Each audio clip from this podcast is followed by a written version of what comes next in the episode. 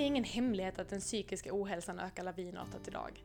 Stressen är så himla stor och den tycks krypa allt längre ner i åldrarna hos både flickor och pojkar. Men vad är egentligen stress? Har vi verkligen mer att göra nu än vad vi hade förr i tiden? Eller har det inte att göra med det överhuvudtaget? Borde vi inte vara mer stressade när det var krig omkring oss? När vi var tvungna att jaga för att få mat på borden eller när vi inte hade smartphones där vi kunde kolla upp allt hela tiden? Nej, men stress har egentligen inte alls att göra med hur mycket vi gör, men hur vi relaterar till det vi har att göra. Och är det något vi tycks bli sämre på, så är det väl kanske det. Kanske är det för att de yttre kraven minskar, åtminstone de som handlar om att överleva, och då blir vi istället sämre på att hantera våra inre krav. Jag tänkte börja med att definiera begreppet stress. Kroppen, den vill ständigt vara i balans. Den strävar hela tiden efter att upprätthålla just den där inre hemostasen. Och stress, det uppstår när kroppen på något sätt måste kompensera för att komma tillbaka till sin balans. Desto mer kroppen måste kompensera, desto mer stress. Och desto mer arbete, det vill säga desto mer energi behövs. Och för att vår kropp ska vara i balans så har vi vårt fantastiska nervsystem till hjälp. Grovt sett så kan vi säga att vårt nervsystem det har två växlar. En långsam växel, det parasympatiska systemet, och en snabb växel, det sympatiska systemet. Och hjärnan styr kontrollen över det här. Och det är helt enkelt för att vi ska kunna spara energi och inte ha alla våra kroppsfunktioner igång samtidigt. Utan att vi ska kunna anpassa oss till den omgivningen som vi befinner oss i. På savannen, då när vi var tvungna att springa från en fara, ja, då behöver vi lägga in den snabba växeln. Andningen blir kort och snabb och blodtrycket och pulsen höjs och blodet styrs till våra muskler. Metabolismen sätts igång för att frigöra socker och höja blodsockret för att få den där snabba energin. Och tankarna de blir lite extra skärpta och fokuserade och sätts på problemlösningsfokus. Dessutom så sänks produktionen av eh, saliv och magsaft och allting som vi behöver för att kunna smälta maten. Och så frisätts en massa stresshormoner, Eh, adrenalin och kortisol. När faran är över så är det tanken att eh, nervsystemet ska växla tillbaka.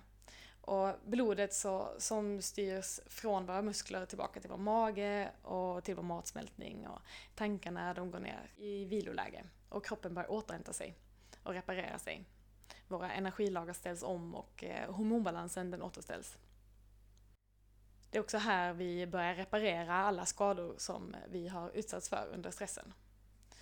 Så för att vi ska må bra och för att våra kroppar ska må bra så behöver vi balans mellan de här systemen.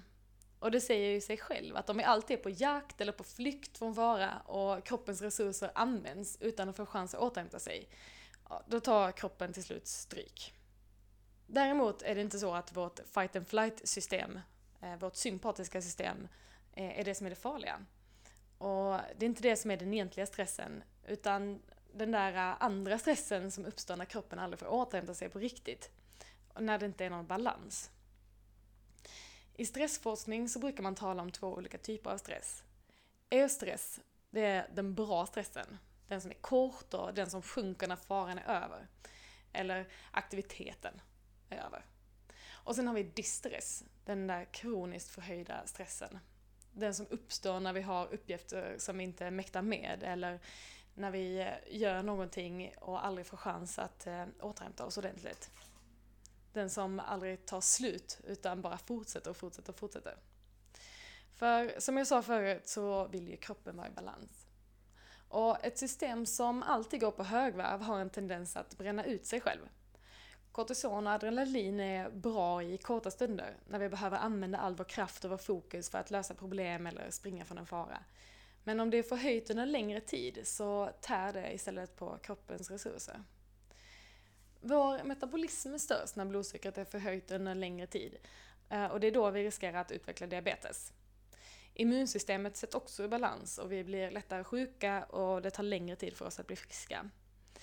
Dessutom är kortisol i höga nivåer under en längre tid skadligt för hjärnan och vi får svårare att minnas, svårare att koncentrera oss och på sikt så krymper till och med hjärnan i storlek. Så återigen, varför är vi så stressade? Jag hatar att skylla på samhället, men kanske är vi inte riktigt gjorda för att leva i ett system där vi alltid kan vara uppkopplade, där vi alltid är nåbara återigen så vill jag poängtera att det inte egentligen handlar om hur mycket vi har att göra, men mer hur vi relaterar till det vi har att göra. En oförmåga att känna av vår egen stress kanske. En oförmåga att kunna sortera i informationsflödet. Eller helt enkelt en oförmåga att vila på riktigt. För vad händer egentligen efter en arbetsdag när vi borde gå hem och vila, men vi istället plockar upp telefonen eller slår på TVn? Eller vad händer den där lediga helgen när vi planerar in en höststädning, inflyttningsfest, middag med vännerna, träning, besök, you name it. Det farliga är att när vi över en lång tid har varit så stressade att vi tycks vänja oss vid en gradvis höjd stressnivå. Vi tror att vi är avslappnade och vi tror att vi vilar, men i själva verket är vi bara lite mindre stressade än när vi är mycket stressade. Det farligaste, det är när sådant som ska vara bra för oss, sådant som ska vara hälsosamt och sådant som vi egentligen ska göra för att slappna av och samla energi istället tar energi och gör oss mer stressade. Det är lätt att glömma att den egentliga hälsoboven kanske inte alls är snabbmaten och halvfabrikatet, utan stressen som vi tenderar att bygga upp kring det. Så hur vet vi att vi är stressade? När jag ställer den här frågan så brukar de flesta säga jag känner det för att pulsen stiger, eller det blir svårt att andas, eller det blir svårt att tänka klart. Det är absolut tecken på stress. Ganska allvarliga tecken på stress skulle jag till och med säga. Och jag hoppas att det är få människor som mår så under en längre tid. Men hur vet vi att vi är kroniskt stressade? Hur vet vi att vårt nervsystem kör på högvarv och hur vet vi att vi får lite tid för vila och återhämtning? Ett tydligt tecken, det är när vi inte känner oss utvilade efter helgen. Det är måndag morgon och egentligen borde du vara pepp på att gå till jobb men du är trött. Eller när du är trött mitt på dagen. När du känner att din motivation och din lust, den har börjat försvinna. Du kanske går upp i vikt fast du tycker att du äter bra. Du somnar direkt på kvällen men sover ofta ganska dåligt. Och du blir lätt sjuk och det tar lång tid för dig att återhämta dig. Kanske blir din koncentration sämre. Du känner att du vill ha koll på läget men har svårt att släppa kontrollen. Kontrollbehov, oro och stress hänger ofta ihop. Jag tror att om vi ska komma till rätta med den här stressen så måste vi lära oss att vila på riktigt. Så att vi kan återhämta oss på riktigt. Vi måste lära oss att göra ingenting alls. Och det är där jag tror att yoga kan spela en viktig roll. För det är just det som yoga handlar om. I yoga kan man inte prestera för då försvinner liksom yogan. I yogan får vi dessutom en chans att bli lite bättre på att lyssna på våra kroppar vi blir mer finkänsliga och får lättare att lyssna på kroppens signaler. Då blir det kanske lite lättare att tagga ner innan pulsen är konstant för hög och kroppen liksom går på högvarv utan att få chans att komma ner i vila. Så idag så tänkte jag att vi ska andas lite. Det är nämligen så att vår andning är väldigt nära kopplat med vårt nervsystem. Och precis som vår andning blir påverkad när vi stressar så kan andning påverka vår nivå av stress. Jag kommer att prata mer om andningen i ett annat avsnitt, så utan att förklara mer om det just nu så ska vi bara andas. Så du kan faktiskt fortsätta med precis det du håller på med. Såvida du inte kör bil eller gör någonting annat potentiellt eh, livsfarligt. För då tycker jag att du ska stanna bilen eller sätta dig vid sidan en liten stund. Annars så kan du också ta tillfället att bara sätta dig ner en stund och bara vara. Det är upp till dig. Huvudsaken det är att du en liten stund just nu bara fokuserar på din andning. Börja med att sluta dina ögon en liten stund. Du kan bara vila händerna i ditt knä och låta kroppen slappna av lite. Och så försök att utan att förändra din andning känna in var till kroppen din andning landar just nu. Kanske känner du om den landar högt upp i bröstkorgen eller om den hamnar lite längre ner i magen. Bara observera din andning. Din andning så som den är när den är helt neutral får också skanna av kroppen. Hur känns det att vara i din kropp just nu? Kan du känna ditt hjärta? Kan du känna kvaliteten på dina tankar? Hur känns det i din mage?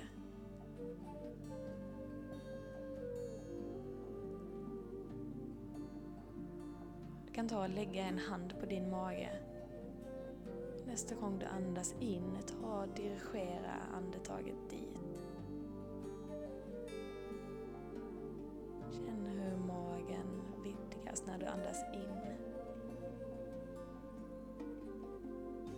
Låt den sjunka tillbaka in mot ryggen när du andas ut. Försök att göra inandning och utandning precis lika långa.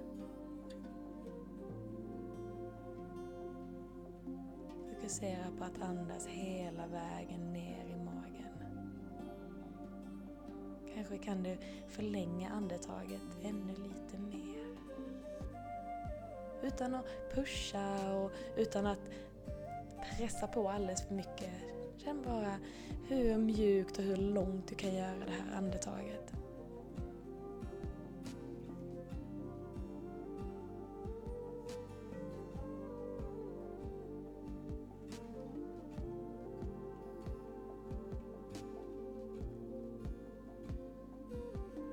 Flytta sen händerna till nedre delen av din revbensbåge. Lägga en hand på varsin sida om din bröstkorg. Och se om du kan andas in och dirigera andetaget dit.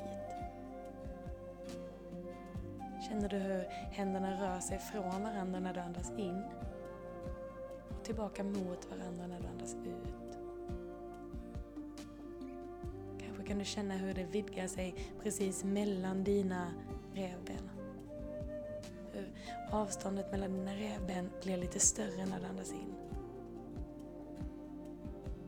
Hur långt kan du göra ditt andetag? Du låter fortfarande inandning och utandning vara precis lika långa. Flytta nu händerna upp till dina nyckelben. Andas in till toppen av din bröstkorg. Kan du känna hur nyckelbenen lyfter sig uppåt när du andas in och sjunker tillbaka ner när du andas ut.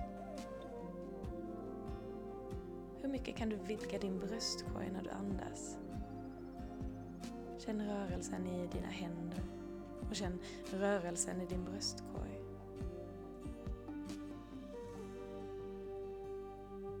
Hur mycket plats kan du göra för ditt andetag? Hur mycket kan du expandera när du andas in och släppa efter när du andas ut?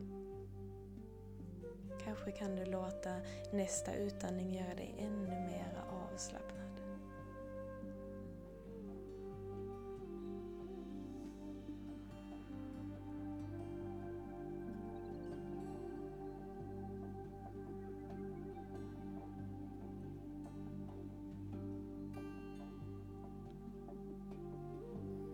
Flytta en hand ner på magen och ha den andra handen kvar på bröstkorgen. Vi har nu andats till magen, vi har andats till botten av bröstkorgen och vi har andats till toppen av bröstkorgen. Vi ska sätta ihop alla de här tre delarna till ett enda långt djupt andetag. Så andas ut helt och hållet. Och nästa gång du andas in så börjar du att fylla magen med luft. När det inte får plats med luft i magen fyller du botten av revbenen med luft. Och när det inte får plats med luft där så fyller du på toppen av bröstkorgen med luft. Andas ut från toppen av bröstkorgen. Botten av bröstkorgen. Och till sist låter navel sjunka tillbaka in mot ryggraden. Gör det ett par gånger. Andas in från magen och upp. Och andas ut från toppen av bröstkorgen och ner till magen. Mjukt så ger du plats för ditt andetag. Mjukt så ger du efter när du andas ut. Låt andetaget fylla dig som en våg. Och lämna kroppen som en våg.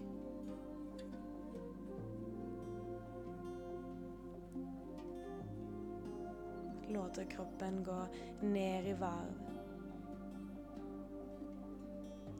Låter tankarna kanske komma ner i varv.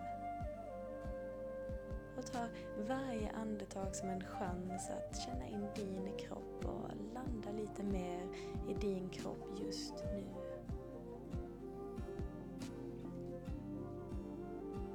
Om det tar emot eller om det känns hackigt eller knaggligt så bara fortsätt att ge efter. Fortsätt andas mjukt och långsamt.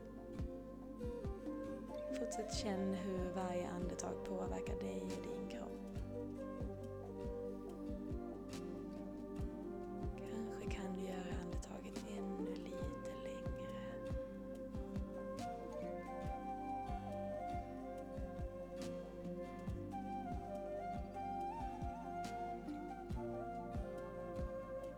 Känner rörelsen i dina händer och känner rörelsen i din kropp.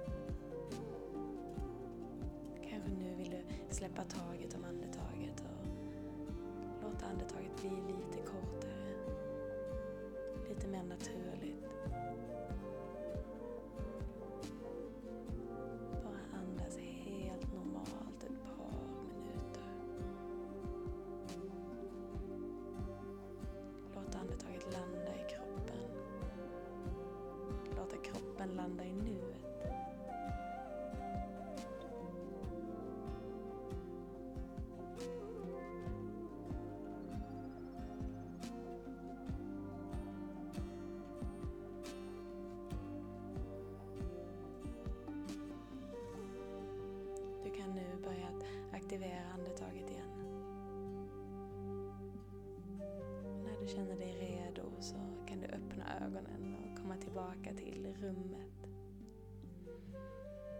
Kanske vill du ta ett extra långt andetag in och fylla hela bröstkorgen med luft. Känna hur det känns när bröstkorgen vidgas och du fyller på med ny energi och nytt syre. Det är så enkelt att andas. Vi har andetaget med oss överallt hela tiden. Det är gratis och det är så lätt.